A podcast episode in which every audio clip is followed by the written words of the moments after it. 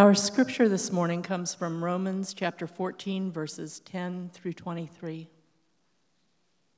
Why do you pass judgment on your brother? Or you, why do you despise your brother? For we will all stand before the judgment seat of God, for it is written, As I live, says the Lord, every knee shall bow to me, and every tongue shall confess to God. So then, each of us will give an account of himself to God. Therefore, let us not pass judgment on one another any longer, but rather decide never to put a stumbling block or hindrance in the way of a brother. I know and am persuaded in the Lord Jesus that nothing is unclean in itself, but it is unclean for anyone who thinks it unclean. For if your brother is grieved by what you eat, you are no longer walking in love. By what you eat, do not destroy the one for whom Christ died. So do not let what you regard as good be spoken of as evil. For the kingdom of God is not a matter of eating and drinking, but of righteousness and peace and joy in the Holy Spirit. Whoever thus serves Christ is acceptable to God and approved by men. So then, let us pursue what makes for peace and for mutual upbuilding. Do not, for the sake of food, destroy the work of God. Everything is indeed clean, but it is wrong for anyone to make another stumble by what he eats. It is good not to eat meat or drink wine or do anything that causes your brother to stumble. The faith that you have, keep between yourself and God. Blessed is the one who has no reason to pass judgment on himself for what he approves. But whoever has doubts is condemned if he eats, because the eating is not from faith. For whatever does not proceed from faith is sin. This is God's word.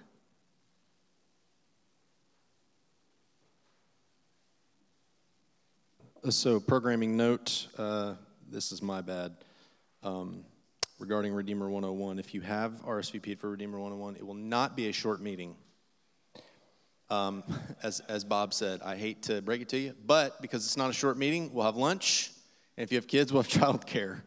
Um, and it's this week and next week, but it is a, a way for us to help orient you a little bit better to who we are, our mission, our vision, our values, uh, as well as uh, what membership means, uh, et cetera, et cetera. Okay, so uh, Bob, that's my fault for uh, communicating poorly on, on that.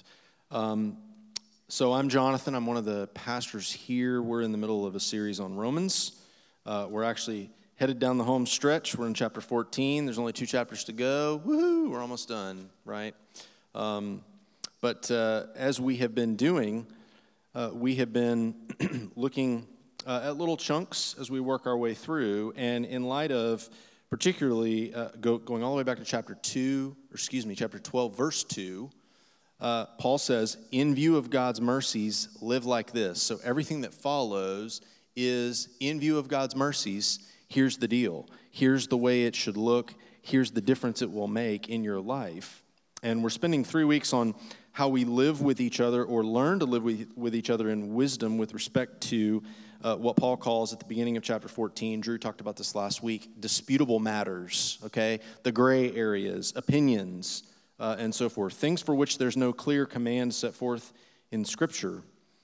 Uh, and last week we, we looked at how we love each other and practice grace in these matters. How to do that, uh, what's at stake uh, he talked about, and I'll just remind you that there are two types of fools there is the no black and white, no absolutes fool, and there is the only black and white, no gray fool.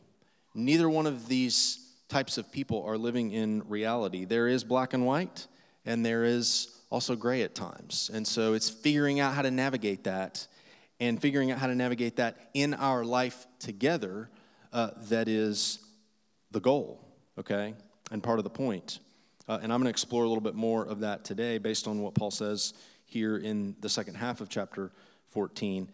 To define again the strong and the weak, just to remind you again, what, what does he mean by strong and weak? He uses these words a lot in this section. He uses them uh, in other places too. But the context is really not just Romans, but 1 Corinthians as well. And the issues of the day were things like eating meat that had been sacrificed to idols in a temple. And the Gentile believers were fine with doing that. The Jewish believers were saying, Oh, I got a big problem with doing that. I can't do that. My conscience won't let me do that. And so part of the struggle that occurred not only in the church in Corinth, but here among the church at Rome was how do these two groups of people live together? Uh, we're talking about Christians, after all. We're talking about brothers and sisters, members of the same family, those that share the same faith. Uh, and so, uh, you know, it's ironic in, in, in some sense that we would have the issues that we have with one another, but we forget that.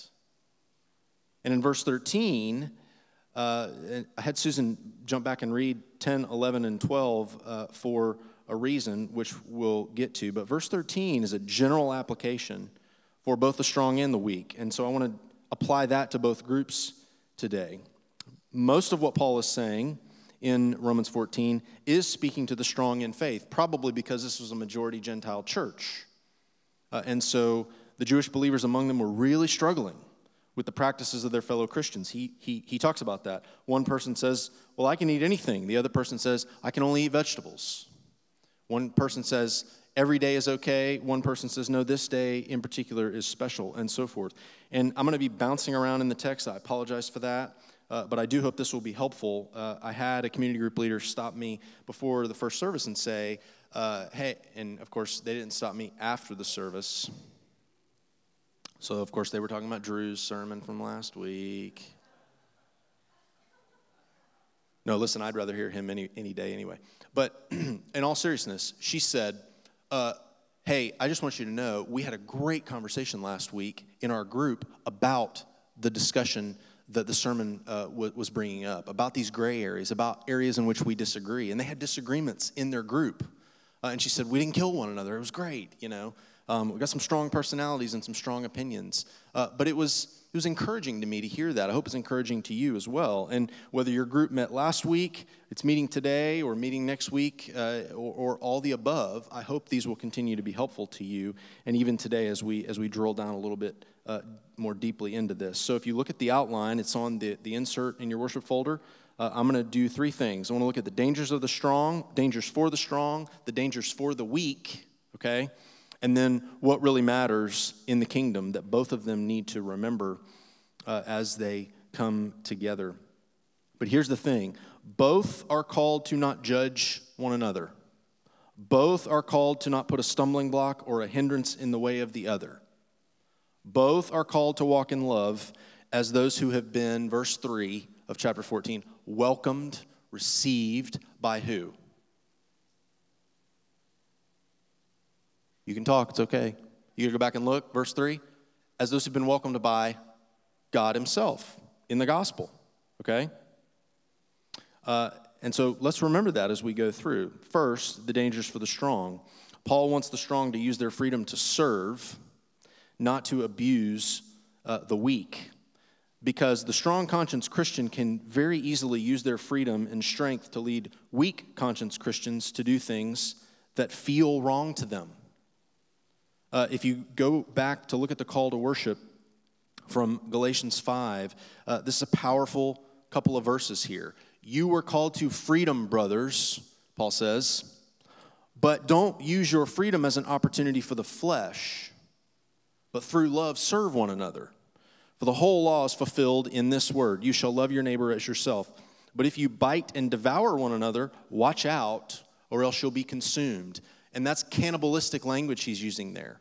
So when the strong and the weak forget love and go about relating to one another in their ways or from their perspectives, they can destroy one another, devour one another.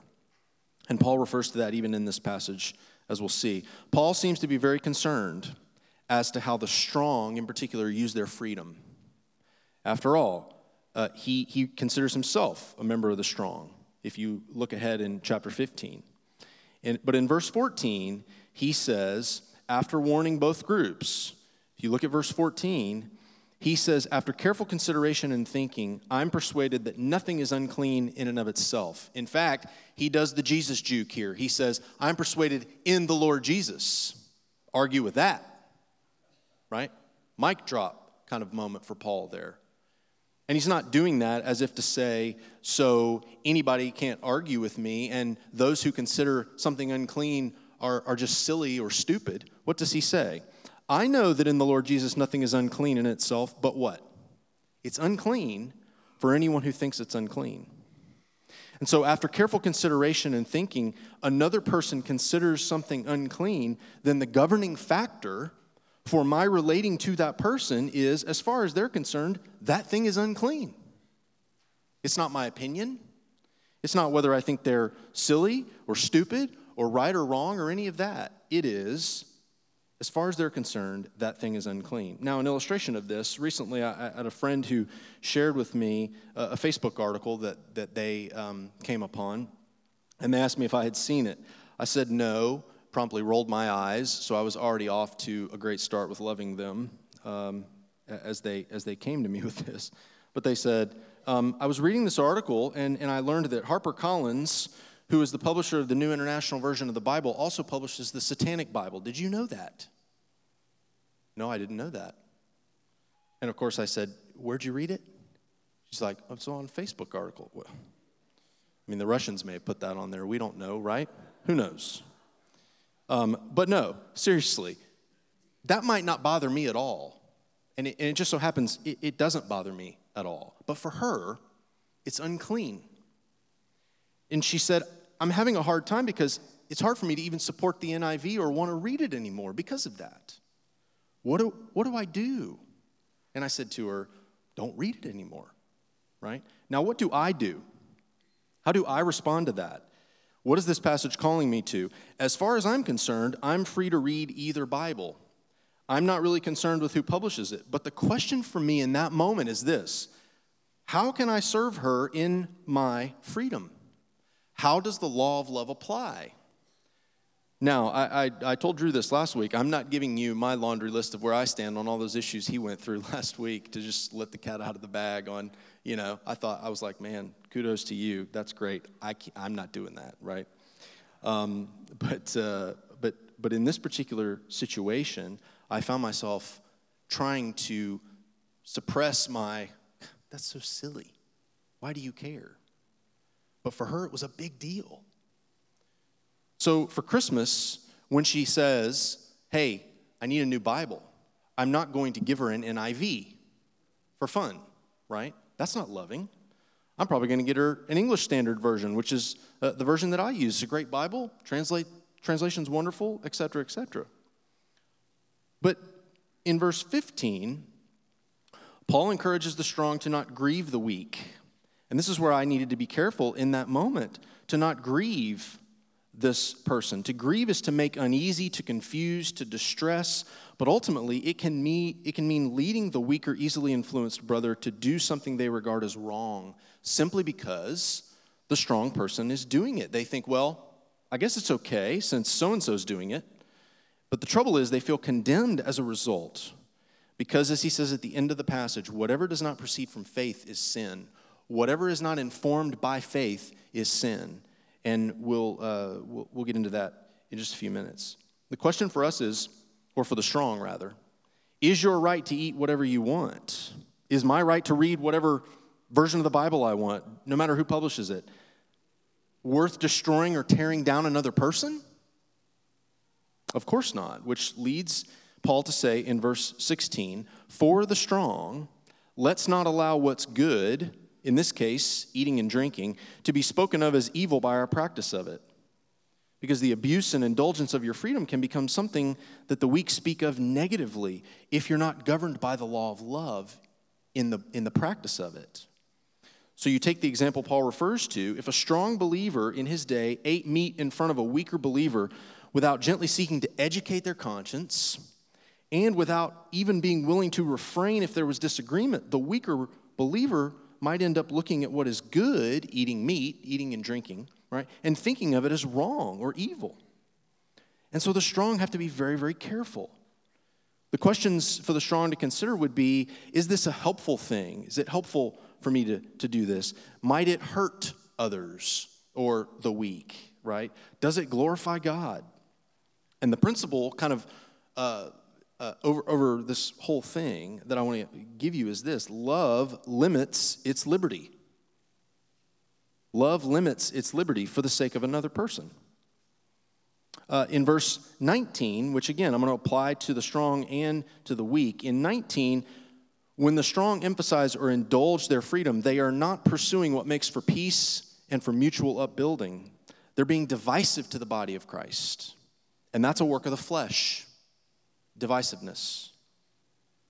If you, if you go back to the first verse there uh, that I referred to, verse 13, decide never to put a hindrance in the way of another brother, a stumbling block or a hindrance in the way of a brother. That is, to decide never to put an obstacle that keeps someone from finding their way to salvation. We should make finding your way to salvation as easy as possible, right? As, as freed from obstacles as possible.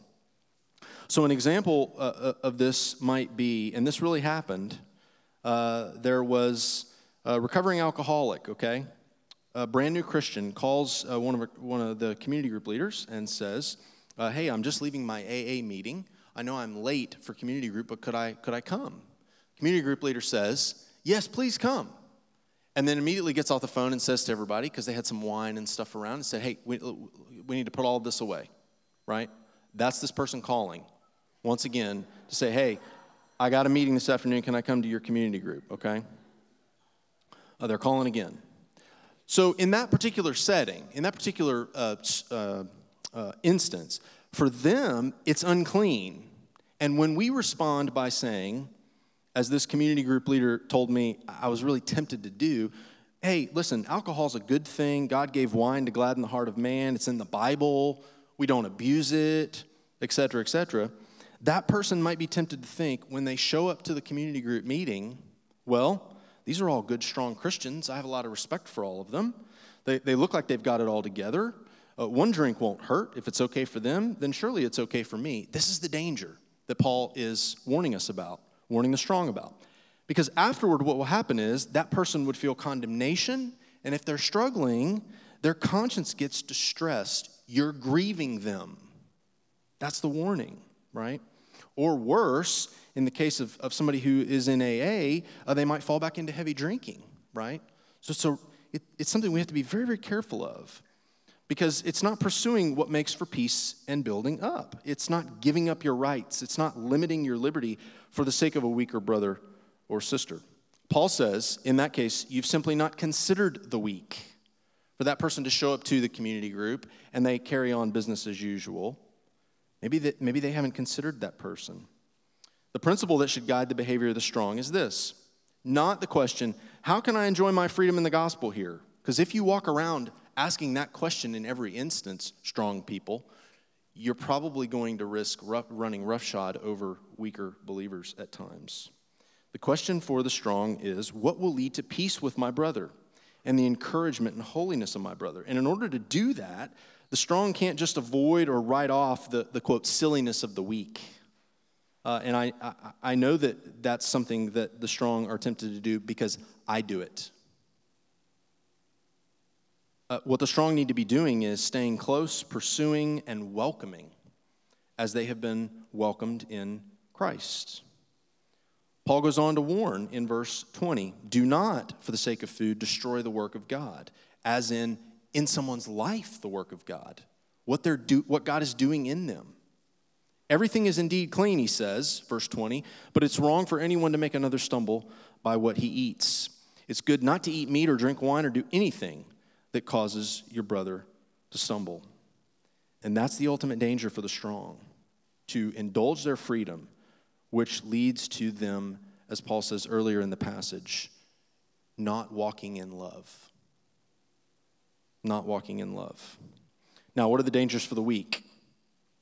Well, Paul wants the weak to live by their conscience for sure, but not impose their conscience. And, and there's two types of weak people, incidentally. There are the types of people who really are weak. In the case of the illustration I just used, the person who's a brand new Christian, uh, has, has uh, struggled with alcohol addiction, is in AA, trying to figure things out, right? Um, and then there's the weak that are weak, but they act strong. And in every situation, uh, or in any given situation, if someone asks you if something is right or wrong, and you tend to be the kind of person that always has an answer, no matter what the situation is, no matter what the example is, then you might be one of these people, rather than the type of person who answers from time to time, Well, I'm not sure about that. I, well, to be honest, I don't know.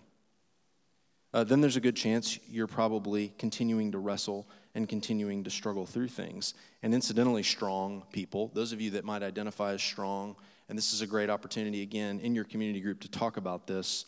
Um, if you're strong, then I would encourage you, uh, part of the strength is to not know always either. I'm not sure, I don't know. To not be so sure is a sign uh, of humility and just not knowing.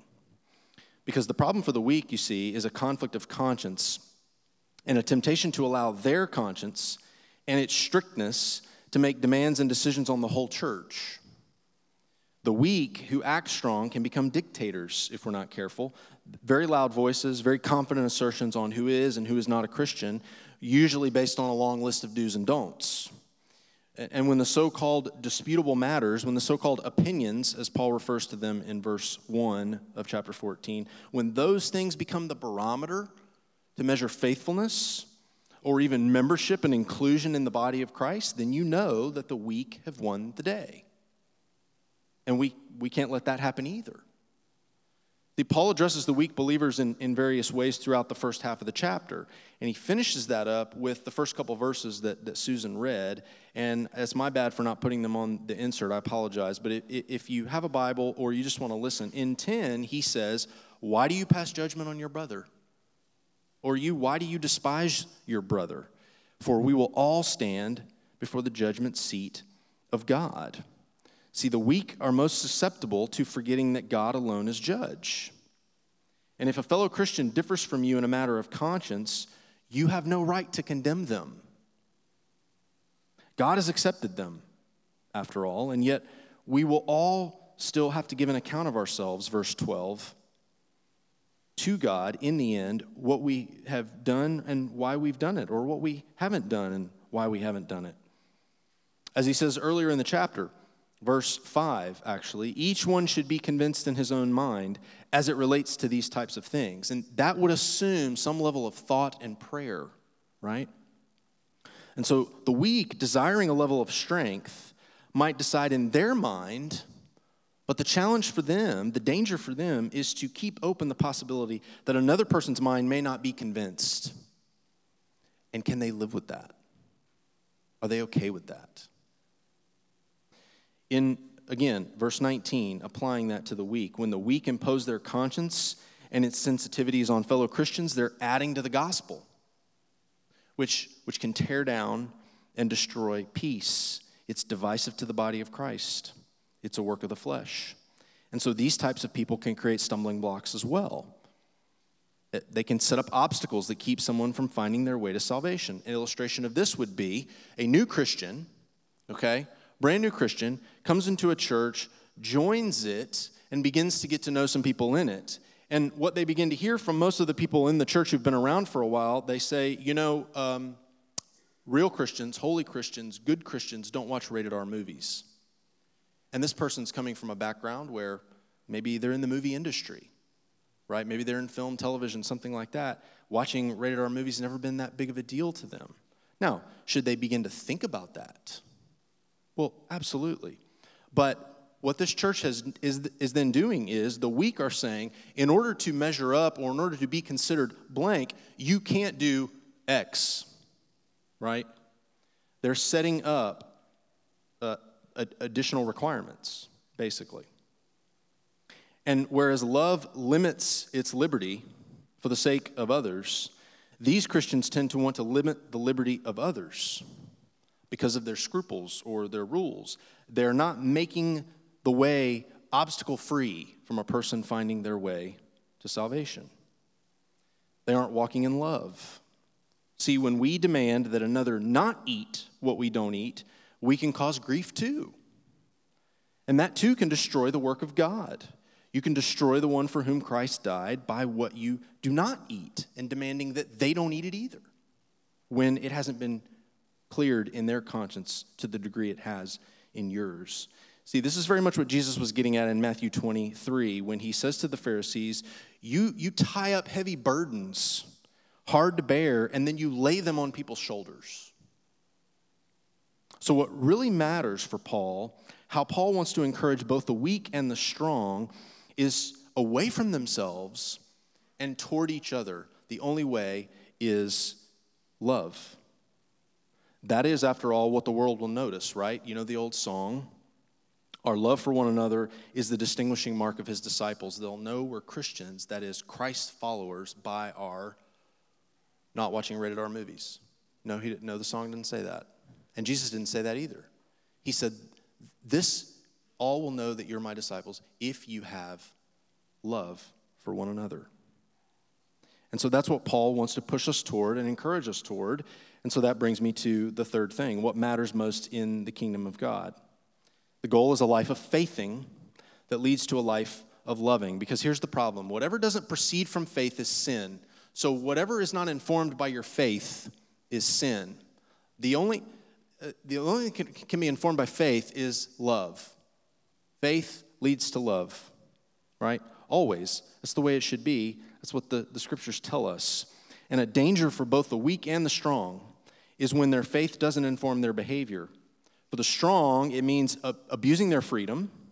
For the weak, it means acting against their conscience or making demands of the conscience of their conscience on other people, right? None of those situations are we describing people who are loving. If you look down at, at, verses uh, 22 and 23 there at the end of the passage, Paul speaks to both groups. Whether strong in the faith or weak in the faith, he says, keep that faith between you and God in the disputable things. What he means is don't be a person who presses or loudly displays your views so that everything becomes a big deal. Listen, the resurrection, that's a big deal. Like, we need to die on the hill of the resurrection. But whether you read the NIV or the ESV version of the Bible, sorry, Bob, I'm not going to die on that hill. Bob was part of bringing about the English Standard Version. So, like, you know, he's in our church, we're all supposed to use it and all that sort of thing. I'm kidding. But we can make a big deal out of a lot of things that are not a big deal, and not make a big deal out of things that really are a big deal. Paul goes on to say, to the extent that your faith is clearly informing your conscience, you'll have clear reasons for what is okay and not okay to do. For you, You'll, you'll, not, you'll not feel condemned internally, and you'll not be a person who readily condemns everyone else. You'll be okay with some doubts, some doubts for yourself and doubts for other people, because if your conscience or their conscience isn't informed by faith, they'll be and you'll be in sin. Verse 23. Paul's point is your faith always, always, always, always should inform uh, your behavior. Because what really matters in the life of the Christian is verse 17. He sort of puts this right in the middle of the whole thing. He says, uh, The kingdom of God is not a matter of eating and drinking. It's not about eating and drinking. It doesn't consist of, is the sense in the, the uh, original language. It doesn't consist of eating and drinking. Paul says, The kingdom is how our lives and especially our freedoms are guided by what will bring about righteousness and peace and joy. How are we bringing those things about? And of course, he's talking to both the strong and the weak. If you look back at the call to worship again, walking by the Spirit is a preventative against gratifying the flesh. When life becomes primarily about a list of what you can or cannot eat or drink, Paul says you're missing the point. You'll end up indulging the flesh. You'll end up being full of self righteousness and just a smug, judgmental person.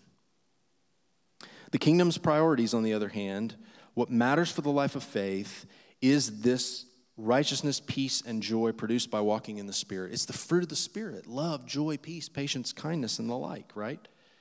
If you look lastly at the assurance of pardon, I just want to uh, reflect on it for a moment.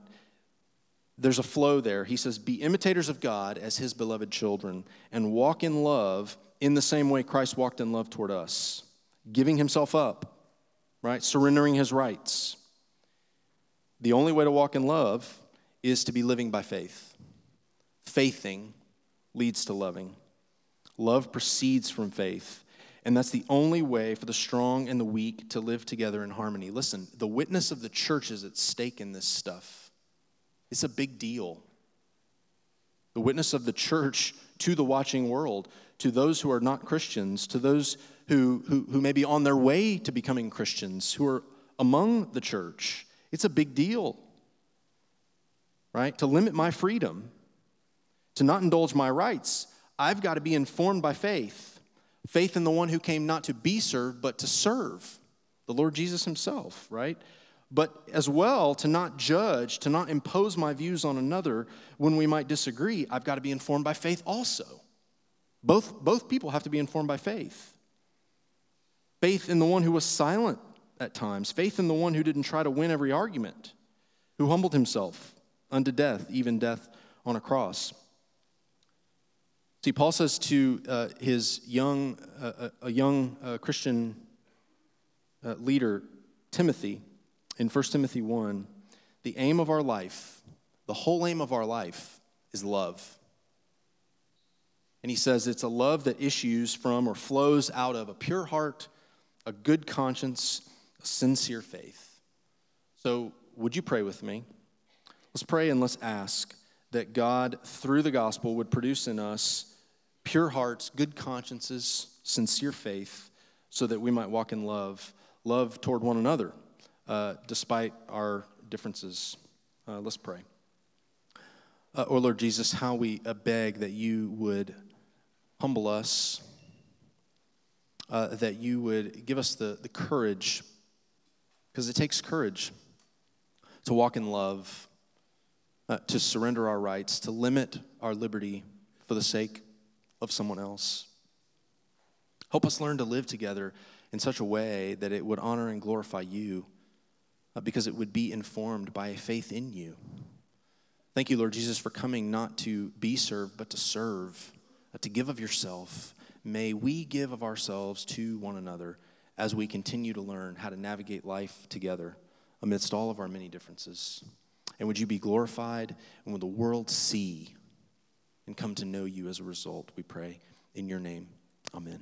Uh, whether you find yourself uh, a strong person or a weak person, uh, make that your prayer.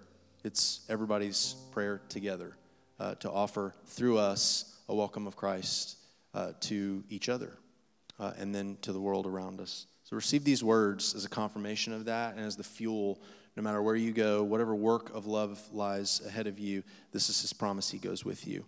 May the Lord bless you and keep you. May the Lord make his face to shine upon you and be gracious to you. May the Lord turn his face toward you and give you his peace, both now and forevermore. Amen. Go in his peace.